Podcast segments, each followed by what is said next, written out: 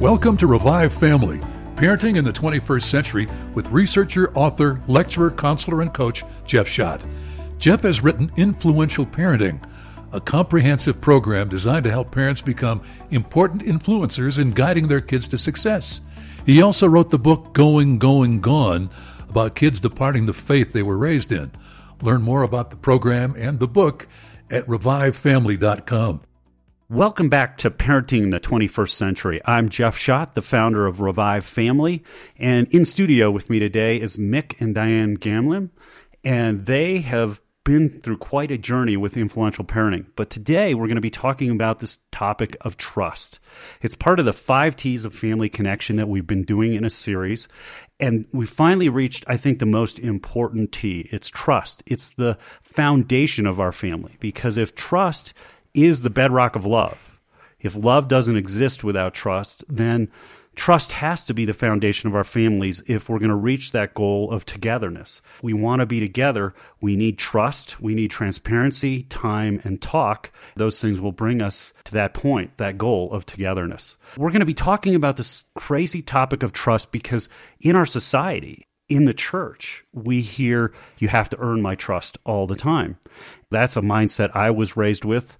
I know it's a mindset I believe, Mick, you were raised with we have to wrestle with this whole thought, I think, of earned trust. And here's the reason why. When trust breaks down in a friendship or in a business relationship, typically what happens? That relationship ends. Uh, we're no longer in business with that person. We're no longer that person's friend. But within the family, it's so different because they're still going to be our husband or our wife. They're still going to be our kids no matter what. And so this whole thought of earned trust really breaks down in a family because if love does rest upon trust and our emotional connection with one another rests upon love, the second we say you have to earn my trust because you've broken it, now what does that say? We no longer feel connected. We're no longer feeling loved. We're no longer together anymore. That's the challenge. We're a family. And so we have to reconsider, I think, this whole thought process of earned trust. If we stop and think about it for a moment, if, let's say, our kid lies to us, now all of a sudden we are thinking to ourselves, I can't trust you. And if we say to our child, you have to earn my trust, what does that mean to that child? I know from talking to them in the research, they feel hopeless. They don't know what they need to do, how long they need to do it for. And basically, they come to the place of believing they have to be perfect, maybe for the rest of their lives, to earn that parent's trust back again. And in that process, they're hurt because if trust is linked with love, they're not feeling loved. And that hurts. Mick, as you began your parenting journey, what was your view of trust with your kids? Well, my view of trust was with the kids was it had to be earned because my belief was trust was equals respect. If you had the trust, you had the respect. If you didn't have the respect, you don't have the trust. And I just felt that that was the way it needed to be. That was my parenting style. So trust and respect were linked. In my mind, yes, trust and respect okay. were linked. Did that come from your upbringing, do you feel, or I feel it had a lot to do with my upbringing and a lot to do with society yeah, society's definitely telling us all the time that we have to earn trust. We hear that message in the workforce with your job. I'm sure trust with the crews and construction and being a, a project supervisor can easily be damaged. Would would you say that you've taken that also into your work environment as well? Yeah, I would definitely say that uh, this has helped not only my family but helped me in my work environment because you're right. The trust and the respect are are there in this in the construction field. I just feel that the way I handle people now or handle the guys now is I give them the trust and then they can feel comfortable and confident in the fact that you know I'm believing in them, I'm trusting them to get their job done. Got it. Diane, over to you for a minute. Yeah. I know that early on in your parenting journey that there was a lot of conflict in the relationship over how to raise kids. Yes. What was your view related to trust at the beginning of your parenting journey with Brenna? Probably on the opposite side of the spectrum from Mick. I have a few trust issues of my own. So, trusting that Brenna would have the ability to go off and do something on her own was kind of my issue. We kind of helicoptered in rescued her, didn't let her experience things and be able to start learning how to do them on her own, which stopped her progress.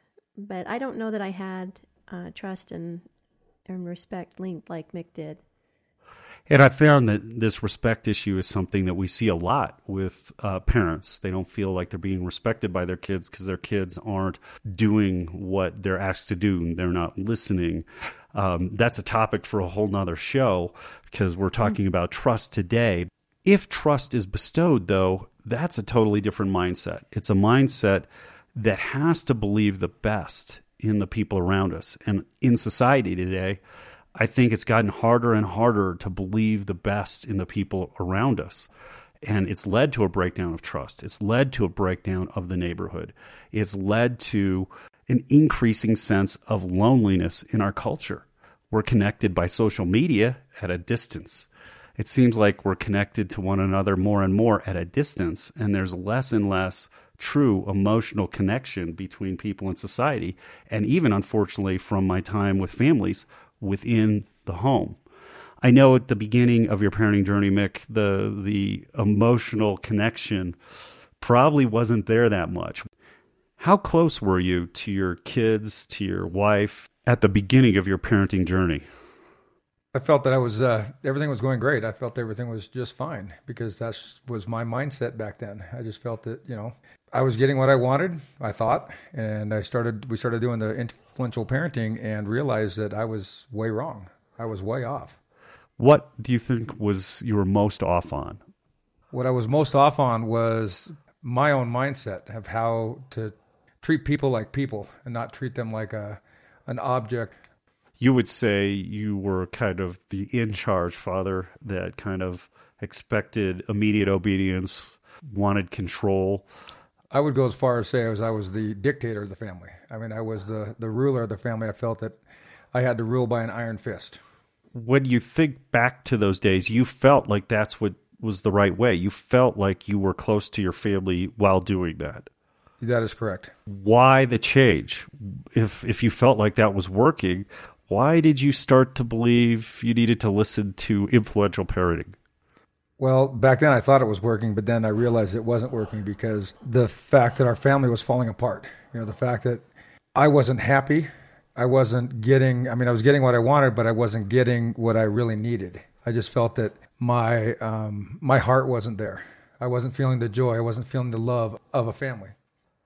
Diane, Mick's indicating that you know he wasn't feeling loved and he wasn't receiving the love that he was hoping to get let me ask you were you feeling loved and trusted back in that time frame no not at all um, i didn't think any of us felt love or trusted in the family i know that when issues would come up between us and the kids his dictatorship style of parenting and my helicoptering parenting style definitely clashed. And then when he would come in and override whatever decision I made, I did not feel trusted at all.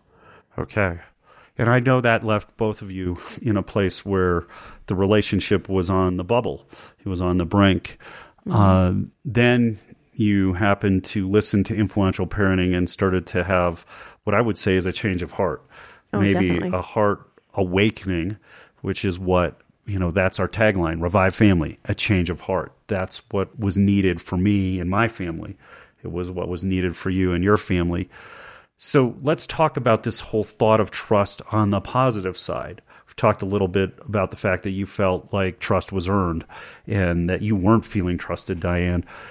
Given all of this, uh, what changed? You become influential parents, you go through the course, you begin leading small groups, you start helping other families make the change. What's changed in your home related to trust? Like I said earlier, I had trust issues. So to trust Mick and to trust our children was really hard for me. So going through influential parenting, it actually changed that. I have more trust today than I did back then. As we extend the trust to Brenna, it gets even easier to trust. Diane, you just said once you started to trust Brenna, it got easier to trust. It helped start to resolve your trust issues. I'm sure there are a lot of parents going, wait a minute, if, especially if they're in the earned trust mindset, that doesn't make sense. How did that work? How does beginning to trust your child lead to solving trust issues and having more trust in your child? Because that seems so inverse of what we hear in society. I know it seems counter to what we've been told. It's actually freeing because as you extend the trust to them, they will rise up to it and they will surprise you uh, on how much they do and already are capable of. A lot of times we don't think they're capable of doing something, but they are. For example, I think it was back in the seventh grade, Brenna had a uh, planner and we had stopped checking in with her daily or you know hourly sometimes about her homework and it had been quite a few months, and she plopped down on the couch next to me, opened up her planner, and all of it was filled with all of these notes and dates and homework times.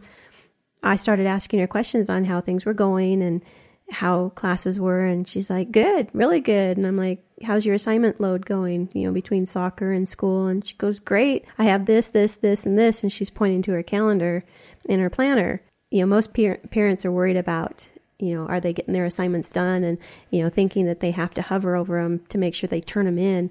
We don't have to do that. And it's a lot less time and commitment and it's a lot more responsibility and freedom in that.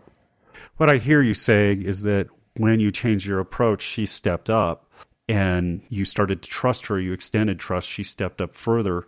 And all of a sudden, that cycle became one of self feeding where I have more and more confidence. Yeah. She's taking more and more responsibility. Mm-hmm. So I have more and more trust. And all of a sudden, you started realizing that that didn't just apply to your relationship with your daughter, but it applied to all of, all of your relationships. It does. It's helped build the trust relationship with Mick. And that was a struggle in the very beginning, too. And over the years, I've noticed that I'm starting to trust him more and more and having less questions, although he might disagree at times, but Only when we drive. It's interesting to think that when we extend trust, when we bestow trust, that the people around us will step up. They will draw closer to us. They will feel more loved and accepted and therefore be more cooperative. We'll be back in a couple of minutes to continue our discussion about trust and how it works when we change our paradigm from earning trust to bestowing trust upon our kids. Become part of the growing family of parents who interact with Revive family online. Every week we share new content, ideas, and encouraging blog posts via social media on Twitter, Instagram, Facebook, Pinterest, and LinkedIn. Follow us today to receive helpful insights and ideas from myself and the Revive family team. Welcome back to Parenting in the 21st Century. I'm Jeff Schadt, the founder of Revive Family, and we're continuing the conversation with the Gamlins about trust. Before we took a break, Diane mentioned that she had trust issues, and she said she had a hard time trusting Brenna. She had a tar- hard time trusting you, Mick. Thinking back to those days prior to influential parenting, when she wasn't trusting you, when she wasn't bestowing trust upon you, where did that leave you as a father? How did that leave you feeling as a husband? It left me feeling as if I was inadequate, as if I wasn't the leader of the house. I just wasn't in control. I wasn't in charge. So that's probably what caused you to fight for control even more. That is correct. I would try harder to get the, the control I vastly wanted back then. Which then would, of course, compromise your trust even further, I would imagine, Diane. Oh, yeah. So you guys were in a vicious downhill spiral. Mm-hmm. A fight or flight cycle. That is correct. Yeah, it was. It was pretty. It was pretty down low. I mean, it was pretty bottom of the barrel kind of for a marriage and for a family. And parents, I want you to hear this. They were in a downward spiral because of a lack of trust. And I've seen the same downhill spiral in the relationships between kids and their parents, where things break down further and further. And mm-hmm. what did it take to reverse that cycle? What it took for me was to look internally within my own heart to see what I wanted, what I needed to do. I couldn't change I realized I couldn't change Diane, I couldn't change the family unless I first changed myself, and then we came to came together cohesively as a family and worked on it together. Not just it wasn't just me alone. And on your side, Diane, it took actually stepping out of that mistrust place and beginning to bestow trust. Yes, which was very, very uncomfortable and scary. uncomfortable and scary. And, and parents, I know you're feeling the same way as I'm talking about bestowing trust upon your kids. Yeah. But did that trust break the cycle for you too? Did the trust break the cycle? The downhill spiral that you were in. Yes, that trust did break the, the, the spiral, the downward spiral. Oh, and yeah. I have found the same thing over and over again with families, parents that I coach. When the parents begin to bestow trust upon the kids, all of a sudden, the relationship begins to change. All of mm-hmm. a sudden, the kids start feeling loved. All of a sudden, the kids start listening. All of a sudden, they start stepping up. Why do you think kids step up with their trusted Mick instead of stepping back when they're being told they need to earn the trust? Because I think that the kids really want to step up because they want to be that adult. They want to be in charge of their own life. It's their their life and it's their own desire. They want to have that freedom to kind of make the adult choices. Diane, they want the freedom to make those adult choices. When you began extending Brenna the trust and the belief, and you empowered her to make choices, what's been the outcome? Has it led to mayhem and chaos and horrible decisions like parents fear, or has it had the opposite effect with Brenna? It's had the opposite effect. Matter of fact, she's more mature than a lot of her peers, and she has been for a number of years. She makes great decisions and decisions that sometimes it doesn't sound like it's coming out of a 16 year old. It sounds more like somebody who's in their 30s would be making.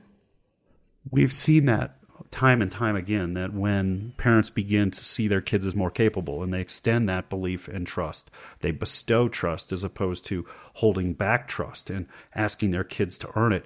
All of a sudden, they feel more confident. They feel more empowered. They step up. They begin to make more decisions. And as a result, I do believe they mature more quickly.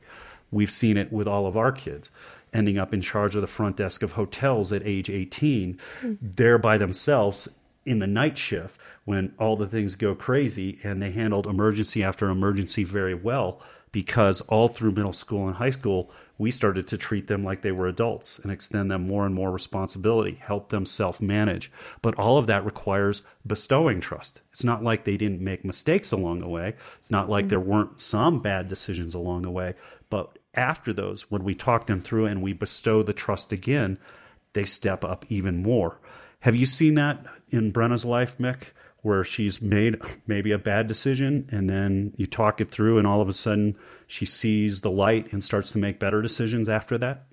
Yeah, I've seen that uh, off and on quite a bit here. I mean, she'll she'll make a mistake and then we'll talk about the mistake, talk about what what happened, what caused it, what can you do differently, and it's more of a heart to heart conversation that we have with her. And then she realizes that what the mistake was, she learned from it and she moved on. And she could just take that experience and just keep gaining from it. I know that you're here in Colorado with me in studio. Brenna's at home alone, and a neighbor texted you and wanted to borrow your truck. Obviously, your daughter's the only one that's at home. What happened in that whole interchange? a friend of mine had texted me and said that they needed to borrow a truck or my truck, and I told them they can come over and get it. Texted Brenna and said, "Hey, you know, so and so is going to come over and borrow my truck, and the keys are hanging up by the back door, and if you know they get a hold of you, that it's okay to let them borrow it." And she texted me back. My 16 year old stepdaughter texted me back and said, "Hey, um, do you are they going to borrow the truck, or do you want me to go help them with the move? You know, take the truck, go help move, and move this person." And I just told her, I said, either way, whatever you want to do. I mean, it, it's up to you. And Brenna took it upon herself and said, okay, I'll take the truck. I'll go meet him. We're going to meet him at four o'clock. We're going to do the move. And that was it. That's pretty amazing. A 16 year old mm-hmm. offering to go help a friend with a move, one of your friends, not one of her friends. Mm-hmm. This has been the outcome. Do you think if you hadn't changed from earning my trust to bestowing trust, from control to empowering, from traditional parenting to influential parenting, do you think that's where Brenna would be today? Absolutely not. I don't think it's just Brenna that wouldn't be there. It wouldn't be me there. I wouldn't have trusted her or anybody to drive my truck because it's mine. And the fact that Brenna wanted to help and the fact that she doesn't like driving my truck and she went ahead and did it anyhow is just a godsend. It's just a blessing when you think about where you were to where you are today, Diane, what's the difference? What's where's your heart at today compared to where it was before? We're not focused on negative anymore. Uh, we see positive. We see what Brenna's capable of doing versus what she might be in our minds in the past would have been considered wrong. And it's just been it's been night and day and it's hard to explain it. You almost have to live it. Diane's saying, you know, it's almost hard to describe to parents the outcome. You almost have to live it. What have you seen with your daughter by changing to an influential approach as opposed to a dictator controlling approach? What have you seen by extending, bestowing trust upon Brenna? Just like what Diane said, not make only making great decisions, but making some decisions and attitudes that I would have never expected out of a 16 year old. Especially before we were doing the influential parenting, I would never expected anything like that of any child do you believe that Brenna would be making these types of decisions if you hadn't changed as a father, if your heart hadn't changed, if it hadn't softened, if you hadn't started to make that emotional connection, that relational connection with Brenna? Absolutely not. I don't think that she would have had the, the heart to do so because as children are, they learn more by example. They learn more, more by watching us and more by reading, I guess I would say, your heart. And my heart was so hard that there's no way she could have. So I believe in my heart that she learned it because I first changed myself. So, parents, as you're listening to this, I hope you're getting a picture that bestowing trust is vital, that a heart connection with your child is vital, and that it's when we support them in these ways that they begin to grow, they begin to mature, their hearts begin to develop, and they come to make great decisions because they have great hearts one of the things that I'm convinced of is that oftentimes this earned trust thought process prevents us from stepping in this direction because we're not understanding the true heart of our kid. We're not understanding their true desires, where they're really at. We're so busy telling them, controlling them, trying to keep them from making bad decisions, we don't truly hear their hearts. And as a father, without doing all the research, without talking to all the kids I talked to, I'm not sure I would have ever come to understand them. And that would have made it very difficult for me to extend trust to my kids, to bestow trust like we did. And it turned around my family as well. So here are some of the things I think from the research that will help parents that are struggling with bestowing trust to maybe consider actually doing it. In the research, I found that the kids never set out to hurt us oftentimes they're responding to hurt within and saying harsh things, but it wasn't their desire to hurt us. The other thing I found is there wasn't a single kid in the research that got up any morning and said, I want to go mess up my life today. They want to succeed they do feel bad about their mistakes. In fact, I'm finding most of the kids I talk to are beating themselves up over their mistakes. And then we're coming in with our own force, our WWF wrestling off the top ropes, boom, to drive home the failure. And that's only compounding the negativity because they're already down on themselves that every kid I talked to wanted to please their parents. They wanted to be close to their parents. They wanted that emotional connection that I think we all desire, that we believe they want nothing to do with because they're hiding in their rooms. But we haven't been asking ourselves the vital question of why are they hiding in their rooms? Is it more on their side of the ledger, or is it really social media's fault? Is it really the fault of Netflix and YouTube and video games? Or is it really on our side of the ledger? We're going to wrap this session up by letting you both answer that question. Is it because of the video games? Is it because of the social media? Is it because of Netflix and YouTube that our kids are hiding in their rooms or not? Mick, what's your answer? I believe it's not. I believe that the fact that uh, what you said earlier, the kids want to please their parents. They want to have that relationship with their parents. And I just think that the video games and the Netflix and the social media is a way to hide their pain. It's to hide the the the fact that they really want to, you know, have a relationship with their parents. Diane. Yeah, Brenna's hardly on her phone. Uh, we notice an uptick in activity, though, if she's going through a stressful time or if she's having an issue with somebody and so that's when we notice that she'll close her door more often or she'll binge watch on Netflix. But other than that, when she's on a normal day, we binge watch together or she'll be down in our uh, living room with us or she'll have her door open even if she's relaxing in her room so she can still kind of interact with everybody in the house. So are kids hiding in their room because of social media and video games yeah. or what? Okay, why are kids yeah. hiding in their rooms in your opinion? I think they're hiding in their rooms to escape us to escape the negative atmosphere in the house, to escape they they already feel negative about themselves. And so then when we start complaining at them or harping on them or talking to them about something they've already thought about, then they retreat to get away. That's what I've found in my research. Thank you for joining us for Parenting in the 21st Century. I'm going to encourage you to drop the thought process of your kids have to earn your trust. And I'm going to beg you to begin to bestow trust upon your kids because that will interrupt the cycle that was going on in the Gamlin's house. It interrupted the cycle that was going on in my house. And it can and will interrupt the cycle that may be happening in your homes. We'll be back next week with another topic related to our kids and how we can be influential parents, the type of parents that our kids want to follow instead of have to follow. That's it for this edition of Revive Family Parenting in the 21st Century with Jeff Schadt. We'll return soon with another program designed to help you become a wiser, more effective, more influential parent.